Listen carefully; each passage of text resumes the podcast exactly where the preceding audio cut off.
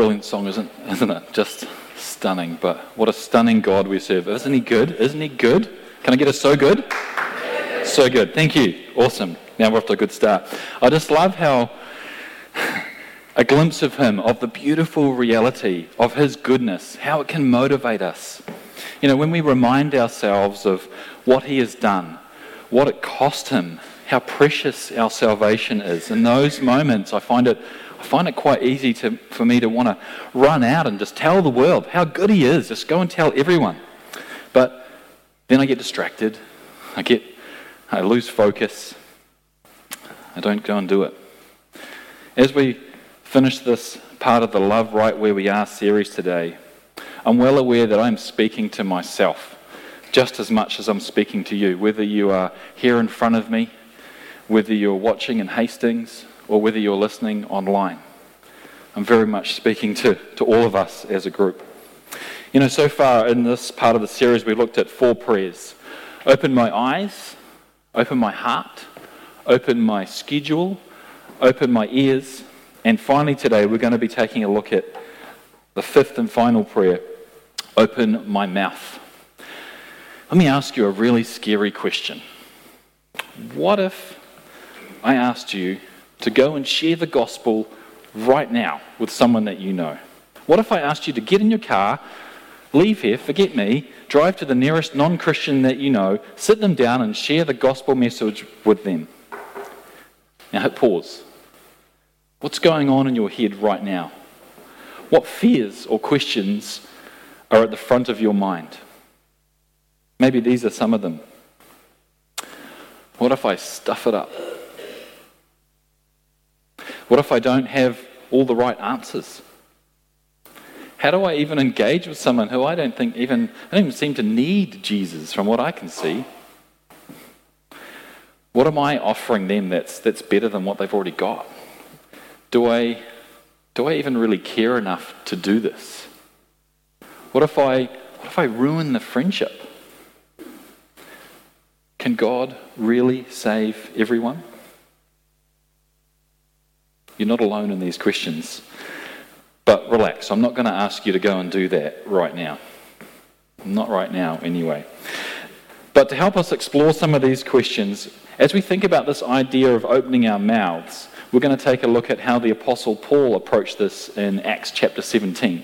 So if you've got a Bible here, and I sure hope you do, um, open it up Open up your paper Bible, your electronic one, whatever you need to do, lean over your neighbour's shoulder and grab a hold of Acts chapter 17. We're going to be starting in verse 16. Paul is hanging out in Athens. In this passage that we're going to look at, we see this great example of the way that Paul chose to engage uh, the people and the culture that he found himself in, that he was surrounded by. He probably wasn't even planning to be in Athens. His mates have, have sent him there to try and get him out of trouble, but there he was, in what many people consider to be the cradle of Western civilization. It's a bit past its prime at this point, but it's certainly still a really important city. It's renowned for its politics, for its culture, for its religion, and certainly its philosophy. As we have a look at this passage, we'll make a few observations to see where we might learn from Paul's example, where his approach might be a guide for us today as we think about opening our mouths with the gospel message. One of the first things that we see as we will look at the first verse in a moment, we're going to see that as he looked around the city, Paul was greatly distressed. Clearly, he's been enjoying a bit of local tourism, having a look around, and he's taken some time to check out the sights of Athens, to see some of these highly impressive things. If any of you have been there, I'm sure you're well aware of all the cool things that there are to see in Athens. And he's, he's, getting, he's got to know the place. Have a look at verse 16. It says, While Paul was waiting for them in Athens, it's his friends, he was greatly distressed to see that the city was full of idols. He's had a good look around, and what he has seen troubles him. It, it troubles him greatly. It says he was greatly distressed. Everywhere he looks, there's these idols. Street after street after street of these statues to all these gods, false gods. You know, there's a saying that's actually from around that time that claims that it was easier to meet a god or a goddess on the main street of Athens than it was to meet a man. And weirdly, it's actually quite true. At the time uh, that Paul was there in Athens, there's probably about 10,000 people in the city, and there were around 30,000 statues of idols lining the streets. So, literally, the city was full of idols. It wasn't just these statues, though, that had become idols. The city's cultural achievements, their amazing art, their impressive architecture had become objects of worship for the people of Athens. And so, having had his eyes literally opened to the reality of the risen Jesus Christ back in Acts chapter 9, here we can see his, that Paul's eyes and his heart are open to the reality of the situation around him, the reality of the situation in Athens, the reality of their need for an encounter with the one true God, the reality of their need for truth. He's seen their desperate need. He's seen their idolatry. He's seen their rejection of God, and he has compassion on them. And this takes us right back to the very first of the five prayers that we've been exploring in this Love Right Where You Are series. Our first challenge, our first prayer, was that God might open our eyes. And we learned that we need God to give us glasses so that we would see lost people as he sees lost people. And Brad gave us these four great questions. Firstly, do we see people with compassion? Time and again in the Gospels, we see Jesus looking out at the crowds of people that are around him and knowing their desperate need. His heart goes out to them and he has deep compassion on them. It's a compassion that results in action. The second question we looked at was do we see people with clarity? Do we see people as they really are? Not just as they seem on the surface. We look at people and we make a judgment about maybe we think they've got it all together, but do we see beyond that to see who they really are? Do we really believe that they are lost without Jesus? That everyone is broken, everyone is sinful, everyone is needy, including ourselves, of course? Do we see people with, and he started with hope and revised to expectancy, I think. I like expectancy. Do we see people with expectancy? Do we believe that God's Spirit is already at work? He's already at work in people's lives all around us. And that He might actually use us to help point them to Him. And finally, we were asked the question do we see people with love? after seeing the lostness of people around us, do we love them enough to take action, to pray, and to go to them with the good news? Apparently, Paul has answered yes to all of these questions because the next thing we see is that he goes out and just starts talking to people. Have a look at verse 17. So he reasoned in the synagogue with both Jews and God fearing Greeks, as well as in the marketplace, day by day, with those who happened to be there. He wants to engage with the people of Athens, so he goes to where they are. We heard this from Steve last week. It's no use being salt if we're stuck in the salt shaker. We can't be truly compassionate without action. We have to go, we have to open our mouths. And so that's what Paul does. He spends some time in these key places that will put him in direct contact with Athenians. He goes to the local synagogue, it says, where he's obviously going to encounter other Jews and God fearing Greeks as well. And then he goes to the Agora, the marketplace, the central plaza of Athens. In our context here in Botany, he's gone to Botany Town Centre.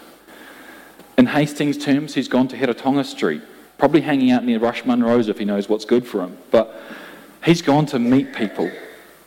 He wants to find out what makes them tick and to converse with them about Jesus. It doesn't seem like he has a particular strategy in mind here. He just spends time there, day after day, talking to whoever was there, whoever would engage him in conversation, which was, was totally his style and was a great fit with the culture of Athens. They love to talk. It's always a bit risky to use examples like the Apostle Paul when it comes to models for evangelism. Because, well, he's Paul. Okay? It's easy for us to go, well, that's fine for him, super apostle Paul, super evangelist. I could never be like that. It's like Kevin Harney says in his book, Organic Outreach for Churches. Some Christians have been taught this one dimensional approach to outreach that works best if you are an extrovert and enjoy confronting people. Because most people don't fit this personality type, they assume outreach is not for them. However, in the book Becoming a Contagious Christian, Bill Hybels and Mark Mittelberg point out there are a variety of different evangelism styles. You've got the confrontational style. We see this from Peter, loves it. Acts chapter 2, smashes them. Intellectual style. Paul, right here in Acts chapter 17, we're going to see him use his brilliant intellectual, philosophical brain, his classical training to, to engage with the Athenians. The testimonial style. Think about the, uh, the blind man in John chapter 9. He just can't wait to share with people about the good news about Jesus because of what he's done for him. There's the interpersonal style. I really call this the food style, but think about Matthew when he has this massive banquet. Luke chapter 5, he invites all his mates around, has a big feed, hangs out together. The invitational style. Think about the woman at the well uh, when Jesus um, encounters her in John chapter 4. She has this encounter and she just can't wait to go and tell her friends, Come on, you've got to come and meet this guy. Come on. And there's the serving style as well. Tabitha in uh, Acts 9, she's She's re- renowned for, knowing, for, for doing good, for clothing widows, for, for caring for the poor. Um, and there are probably, there are definitely other ones as well. And none of these would fit any of us perfectly, of course, and we probably move around different ones at times. But the point is, God has designed us all differently.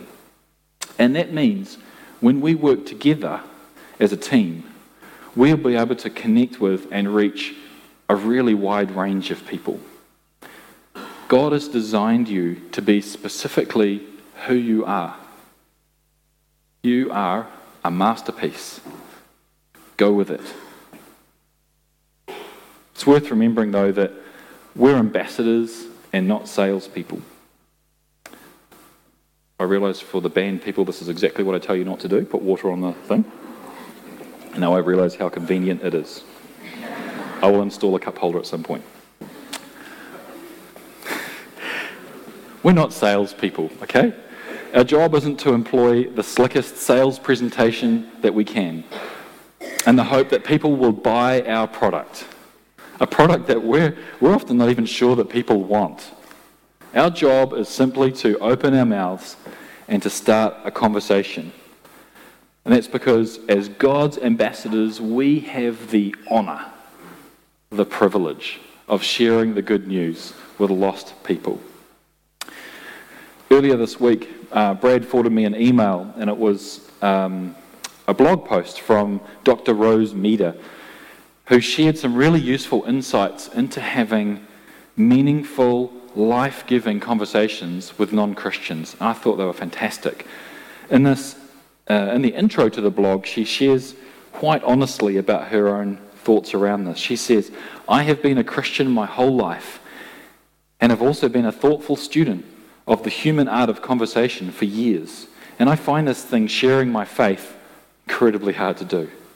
But I want to. I really want to. I actually believe that meeting Jesus on this side of heaven will make life richer and more joyful and more peaceful than anything else available to us. There is a tenacity and fierceness to God's love through Jesus that holds people firmer in the face of life's struggles than anyone can imagine. I want everyone to know this. Everyone. Relationships, as you well know, are very complicated. There is so much room for misunderstanding when it comes to communication between two people, and timing can be really difficult to get right. But here are five tips that Dr. Rose shared that can help us.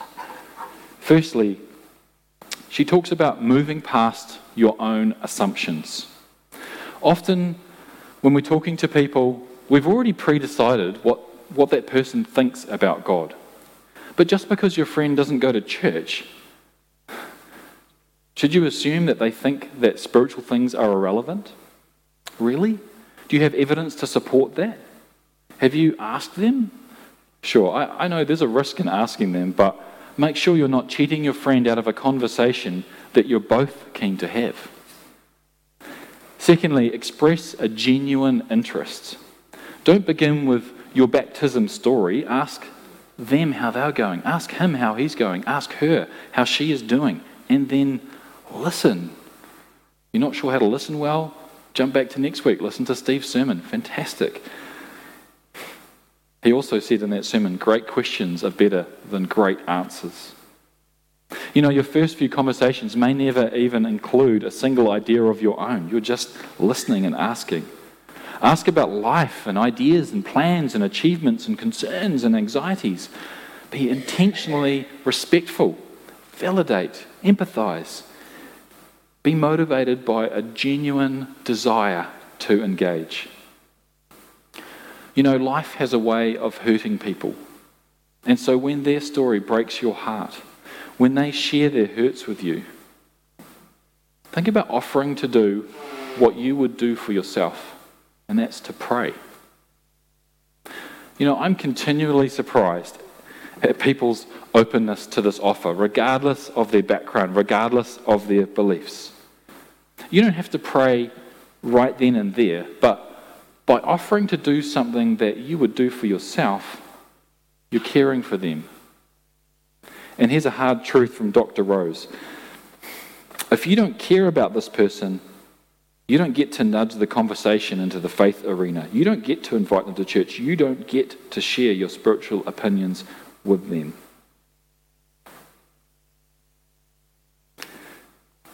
Number three, know your truth. You know, Billy Graham, he stands out in the crowd of humanity as one of the most influential leaders of our time. That guy knew his truth. His passion for teaching millions of people came from a deep conviction centered around the resurrection of Jesus Christ and the, the spiritual uh, rec- resurrection and reconciliation in the same sentence is hard. Reconciliation this offered to the world. He had studied the scriptures to the point that he couldn't keep it to himself. He couldn't keep this life saving message of unconditional love and acceptance to himself. And out of this conviction, out of this deep belief, this truth, he shared his faith. And I encourage you, reach daily. Reach just more than that. Constantly into the scriptures and apply that truth into your life. Believe it, take hold of it. You will feed and breathe life into your soul, and God will use you. Number four, share your stuff. Everybody has stuff. I'm using a very polite word. You don't have it all together. Life gets tough for everybody, so be vulnerable. Talk about how your job leaves you dissatisfied, how you struggle to get a good night's sleep, how you worry about your kids and your weight and your money. If you talk about God in the absolutely false context that your life is perfect, your words will be meaningless. Because what you have to say about God doesn't really matter anyway. You obviously don't need Him. You've got life figured out all on your own. The real truth, though, is that you believe that Jesus died for all the bad, unexplainable anguish and junk that goes on in this world, and that affects your life. Tell your friend that. They'll listen to you. And point five let go.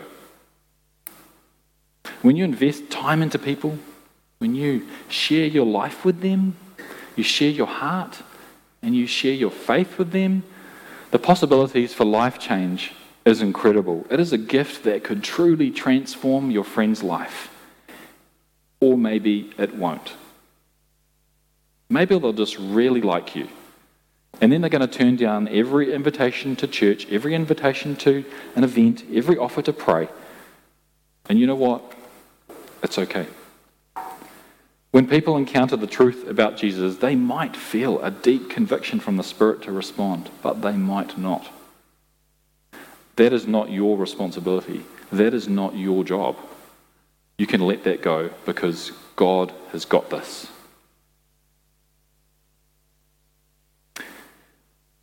We're not sure how long Paul exactly spent doing all this in Athens. Clearly, it was, it was days. Day after day, he said he was there, engaging with people, doing this.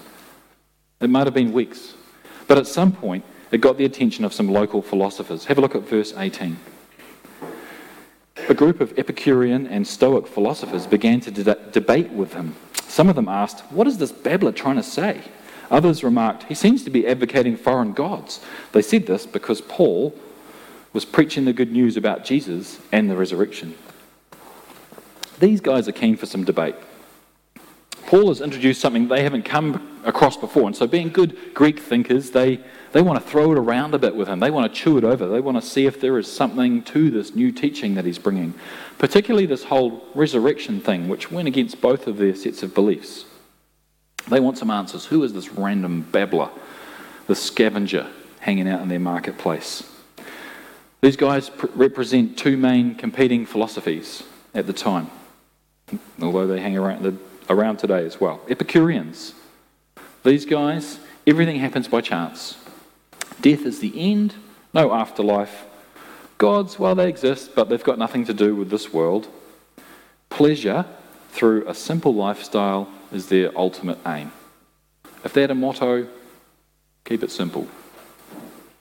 The Stoics, they were pantheists, which means that everything is God and God is in everything.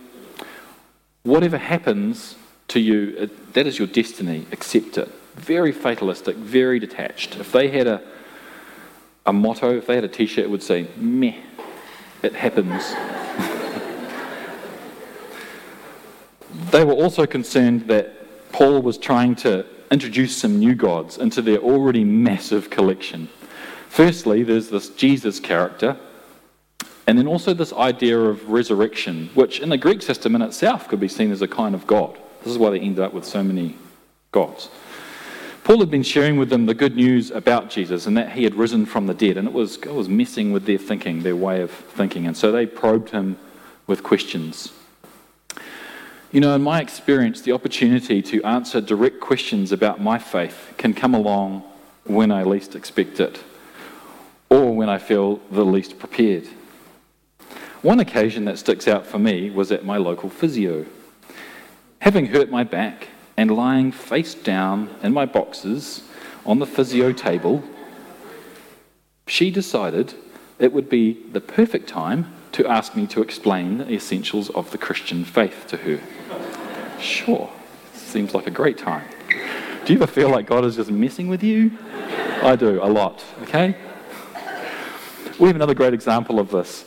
Uh, a couple of weeks ago, Robin Byrne sat down with Andre Kirstein, one of our elders, to talk about an interesting and unexpected encounter he had with a workmate. Check it out. Yeah. and you know that when the tech guy is preaching, tech stuff goes wrong. Great, Andre. Thank you for taking the time to be uh, interviewed today. Uh, recently, you told us of a recent conversation uh, that you had with a work colleague, um, and we'd love you just to take the time to share um, with the wider church community today. Okay. Um, well, it happened a while back, about two, three months. We, um, we went down to Christchurch to open the new building that we'd been working on over the last couple of years and the client wanted to celebrate with the team. So he invited us all out that evening, and we went to a little pub. We gave a whole lot of drinks and nibbles, and we just got together and had a good time. And my work colleague was with me, and he was enjoying it, but he wasn't drinking any alcohol. And then eventually, one of the architects said to him, Hey, come on, celebrate with us, have a beer, which he did. And um, while the evening went on, it was a really enjoyable time. And he and I started walking back to the hotel. And while we were walking back, he said to me, I noticed you had more than one beer. No, no, brother, yeah, where you go? and um, so I looked at him and he said, Yeah, because you're a Christian. And I said, Yes, I am allowed a beer or two. Mm. I said, I have the freedom and right there and then I thought, man, here's an opportunity to share the freedom I've got. Mm. And I said to him, I've got freedom to enjoy things in life, but there are boundaries. And as long as we stay within those boundaries, we can enjoy the good Mm. things in life. And I said, Why? What? Can't you? And he said, No, I'm not actually allowed to drink as a Muslim. And I said, Oh, but why? He said, No, we've got rules that we have to obey, and we can't just do what we want to do. And I, I was listening to what he was saying, and I thought, man, this is a great opportunity. And while he was talking, I prayed, I said, Lord, help me, please. This is the first time I'm going to do it. Help me not screw it up. and as, the, as we were walking along, we were talking a bit more, and I was growing more and more confident mm. in just sharing, you know, the freedom I've got and why I believe in Christ. Mm, that's awesome. And then out of the blue, he said, So is Hagar an Egyptian? And it was like there was a chasm in the sidewalk, and I fell in it because I didn't know who's Hagar. and I went blank, and I didn't know what to say anymore. Mm, mm. And as we were still walking, I tried to understand, but so I said, Why? What, what's so important about Hagar? And he said, Well, you know, it's about Abraham and going back to the birth of our religion. And I went, ah, Oh, Hagar, of course. and but because of that, I'd lost total confidence. Mm, mm. And I literally I struggled to share with him. I didn't know where to go with it because I didn't know where he was going with mm. this conversation. And we eventually got back to the, the hotel room and I said good night. I walked into the hotel room and I just, grown man, burst into tears mm, mm. because I just thought I'd screwed up. Mm. And that was it. God's never going to be using me again. So, anyway, um, the story has moved on because about two weeks ago we went out to celebrate um, the, the section that I'm in. To, the year's come to an end and we've done financially quite well. So we all went out for dinner together, and God's obviously got a sense of humour because I sit down and who sits right opposite me but this very same gentleman.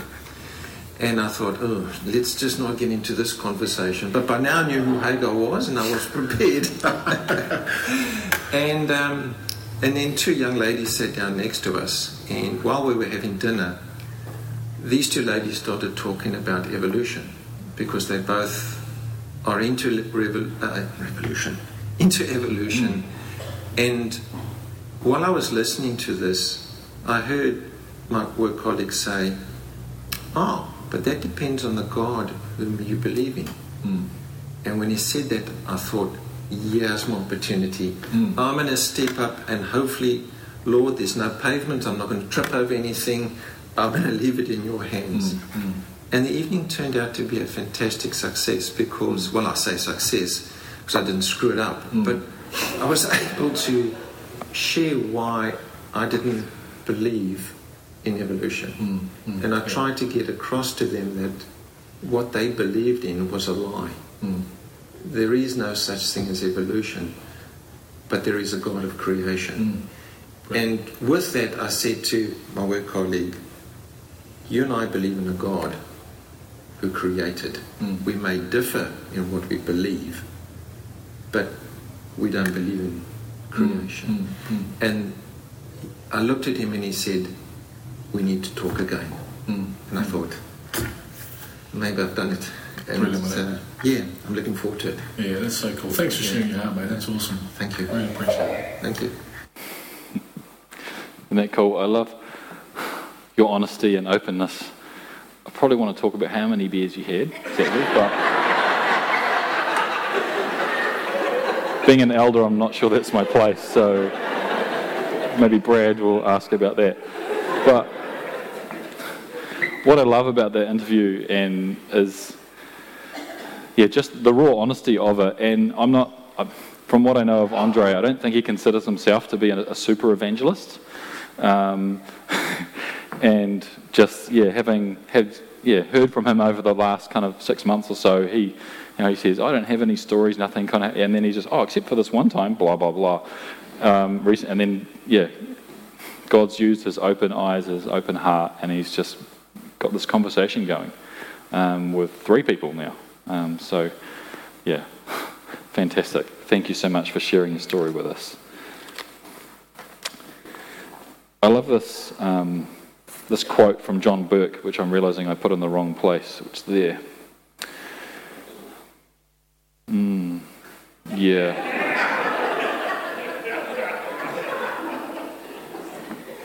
Shouldn't have made that comment about tech things going wrong with the tech guy. Nigel, uh, you'll help me out, eh? Thanks, mate. Yeah, so there's.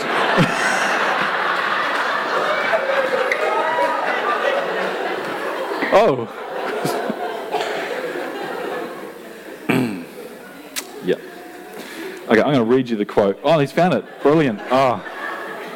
I, I find our generation incredibly open to spiritual truth and dialogue but they have grown up in a world of competing beliefs. People just check out when they feel that Christians are arrogant and unwilling to consider the truth claims of others as well. But they are very open to hearing expressions of truth stories illustrating why God's words are true. They long to experience something firm and solid that feels true. They don't resist truth, they resist arrogance. But there is a humble way to express truth. There's no question that for people to understand the truth, we must open our mouths and speak it. But we must do that well. There's a quote that's often used and uh, attributed to St. Francis of Assisi, which can take various forms, but usually says something like this Preach the gospel at all times. If necessary, use words. And whether or not St. Francis actually said that, I, I think it can make a useful point. Sometimes, though, it's used to imply that simply living out the values of the gospel, living out the values of God's kingdom, is enough. And that perhaps verbalizing the message of the gospel isn't necessary. It's not true. As Romans 10:14 says, how then can they call on the one they have not believed in and how can they believe in the one whom they have not heard? And how can they hear without someone preaching to them, without someone opening their mouths? There are a variety of ways to do this, of course, to share the good news about Jesus. But I quite like a model that Kevin Harney presents in Organic Outreach for Ordinary People. At a high level, it looks something like this. Firstly, God loves you. He knows everything about you and He still loves you. He loves you more than you could ever imagine. Human beings, though, we've, we've broken our relationship with Him by sinning. God did something about it. He did something about this problem. And what He did, well, that's the greatest news ever. He sent His Son Jesus to die for our sins. He did it. Through faith in Jesus, we can be forgiven and restored that, that relation. We can have that relationship restored. And life with Jesus, it's just a whole new beginning. I love the, the simplicity of that. And there are a whole bunch of other ways that you can use to share the gospel message. Often in the process of sharing the good news, people will have specific questions and you might not have the answers, and that is okay. Don't pretend that you have all the answers. You do not. And this is why it's so important to do life alongside and amongst other Christians. Sharing our faith is a team effort. We've already talked this morning about two great opportunities to team up. Firstly, the Explore course. It kicks off on the 10th of June. What a brilliant opportunity for you to spend some time with your friend in a safe place where they can, they can say what they like probably. Can they say what they like? Yep. They can ask what they like. I know they can do that. As Steve and Robin, they'll help lead a conversation centered around who Jesus is and why he came. If, if you feel like there are some areas of knowledge that you would like to grow in, then maybe the, the Confident Christianity Conference, very difficult to say, is something you might like to look at as they explore what it looks like to to sensitively and skillfully respond to the biggest objections Christians encounter today. We've heard about these things already this morning, and the details are in your bulletin. I would encourage you to, to check them out. Very, very useful. And so back to Paul, we, we discover that in trying to introduce uh, trying to introduce new gods into the, the Greek system wasn't allowed without official authorization from the state. And so next we see that it is politely suggested that he might like to come and explain himself to the Areopagus Council. Have a look at verse 19. Then they took him and brought him to a meeting of the Areopagus, where they said to him, May we know what this new teaching is that you are presenting? You're bringing some strange ideas to our ears, and we would like to know what they mean. The Areopagus Council functioned a bit like a high court. It was a ruling council, had quite a bit of power, and Paul has been asked to explain himself to them. Paul, would you come and tell us the gospel? sure, let's go. He gets right to it. Let's have a look and read his fantastic speech, starting in verse 22. Paul then stood up in the meeting of the Areopagus and said, People of Athens, I can see in every way you are very religious. For as I walked around and looked carefully at your objects of worship, I even found an altar with this inscription To an unknown God. So you're ignorant of the very thing you worship, and this is what I'm going to proclaim to you. The God who made the world and everything in it is the Lord of heaven and earth and does not live in temples built by human hands. And he's not served by human hands as if he needed anything. Rather, he himself gives everyone life and breath and everything else. From one man, he made all the nations that they should inhabit the whole earth, and he marked out their appointed times in history and the boundaries of their lands. God did this so that they would seek him and perhaps reach out for him and find him. He's not far from any one of us. For in him we live and move and have our being. As some of your own poets have said, we are his offspring.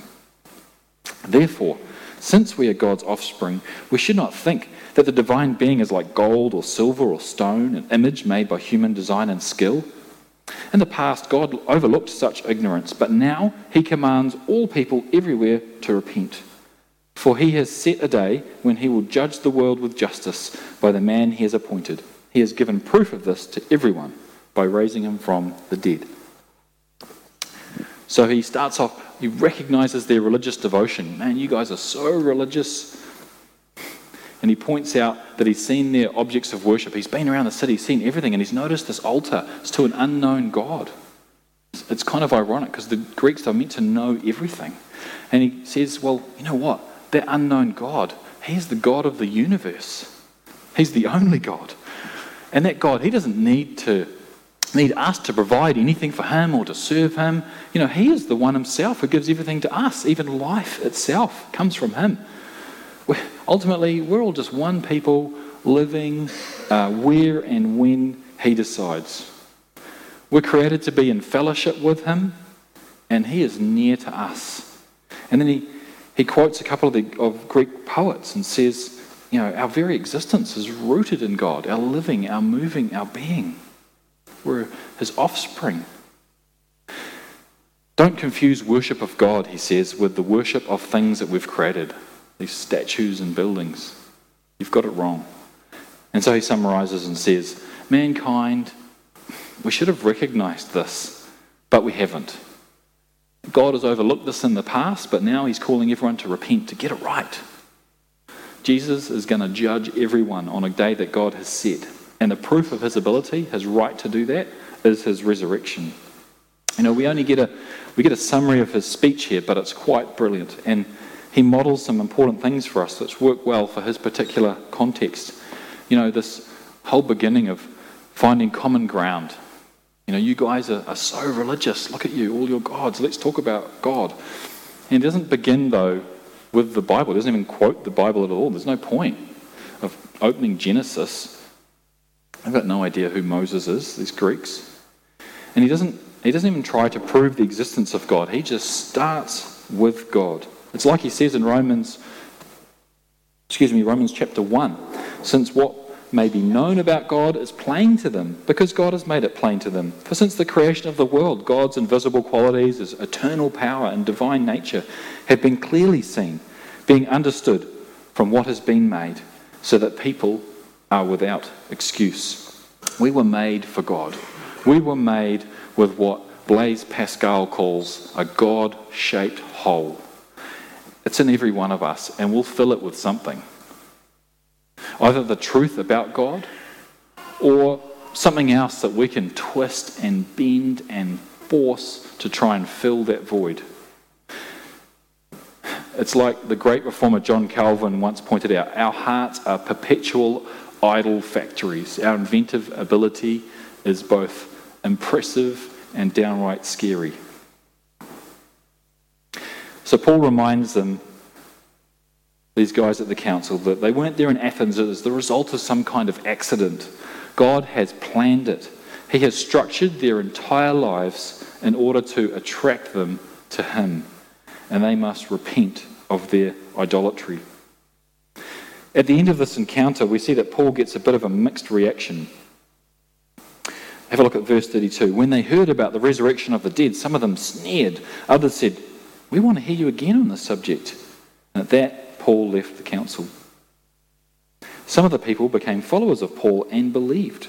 Among them was Dionysius, a member of the Areopagus, and also a woman named Damaris, and a number of others. When they hear about this idea of resurrection, of Jesus actually rising from the dead, some of them can't help but scoff at this ridiculous claim that he's making. Some of the others were interested in, uh, in what he'd spoken about, and they wanted to hear more.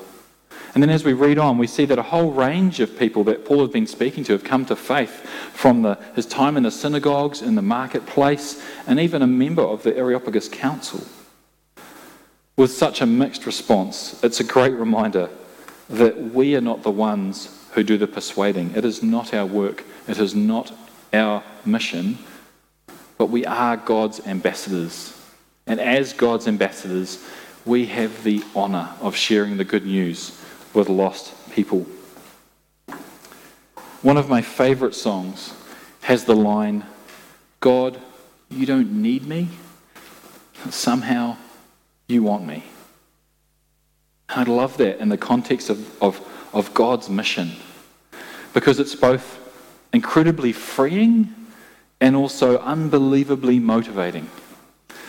It's freeing knowing that ultimately God doesn't need me to see his will done. It isn't all going to come crashing down. His magnificent plan isn't going to come to an end if I don't do my part, if I fail in my obedience. He's got, he's got people everywhere. He's got people right here, people that are better than me to accomplish His will. But it's also unbelievably motivating for me to be reminded that somehow the God of the universe, the King of heaven, in spite of my weaknesses, my inadequacies, my failures, somehow He wants me. And He paid this unfathomably high price that we've remembered this morning to have me on His team. He wants me to be a part of His mission. We're his ambassadors. And if we would just open our mouths, he can make his appeal of reconciliation through us. It's not that I have to do this, it is that I get to do this. As God's ambassadors, we have the honour of sharing the good news with lost people. But we desperately need Him to help us. And so, as we finish, can we pray together? Can we ask for his help? I'm going to put it up here on the screen. And as I pray, you're welcome to, to read it as I do that. But can we, can we seek him together? I need him. You need him. Let's talk to him.